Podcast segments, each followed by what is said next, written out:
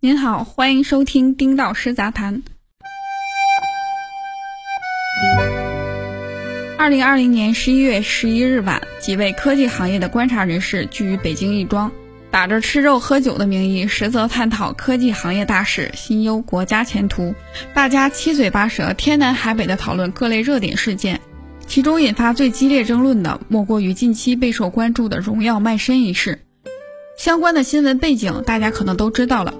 这几天，多家媒体报道，华为计划将荣耀手机业务整体打包出售。收购方包括神州数码三家国资机构以及 TCL 等公司组成的小股东阵营，交易作价一千亿元人民币。虽然华为至今没有证实这场收购大案，但不妨碍各方的猜测和讨论。在十一日晚间的酒局上，我也参与了大家的讨论，并且大致的总结了这几位朋友的观点，现在分享出来供大家参考。观点一：华为不想引发垄断争议。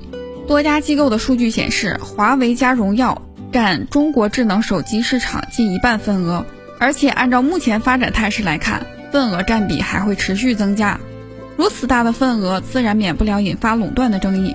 垄断在当今的时代往往是个贬义词，对企业的后续业务开展不见得有利，甚至在司法层面也会有麻烦。如果把荣耀进行独立拆分，那么双方各自百分之二十几的份额，就消除了垄断嫌疑。观点二：卖身荣耀获利，资金更充裕，用以强化科研实力。华为目前正在研发包括芯片、操作系统在内的诸多卡脖子技术，这些技术体系每一项都是极为烧钱的项目。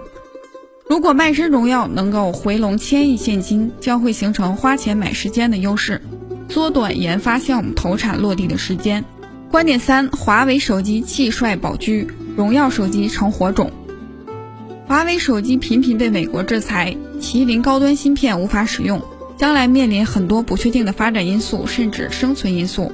最坏的打算就是成为下一个中兴手机，而荣耀手机则不是美国制裁的主体。如果剥离卖身后，荣耀的供应链不受影响，华为不能用的，荣耀可以用。用华为手机的生死未卜换来荣耀相对稳定的存活，给中国智能手机行业保留下一个火种。观点四要区分独立和卖身的关系。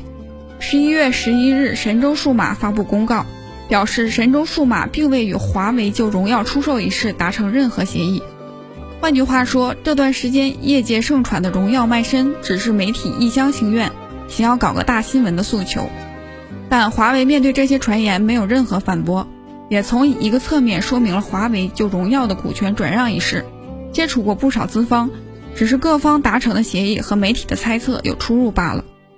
至此可以分析出来，荣耀不会彻底出售，而是引入一批战略股东，完善现代化的治理结构。观点五：荣耀失去华为将无法荣耀，不建议荣耀出售。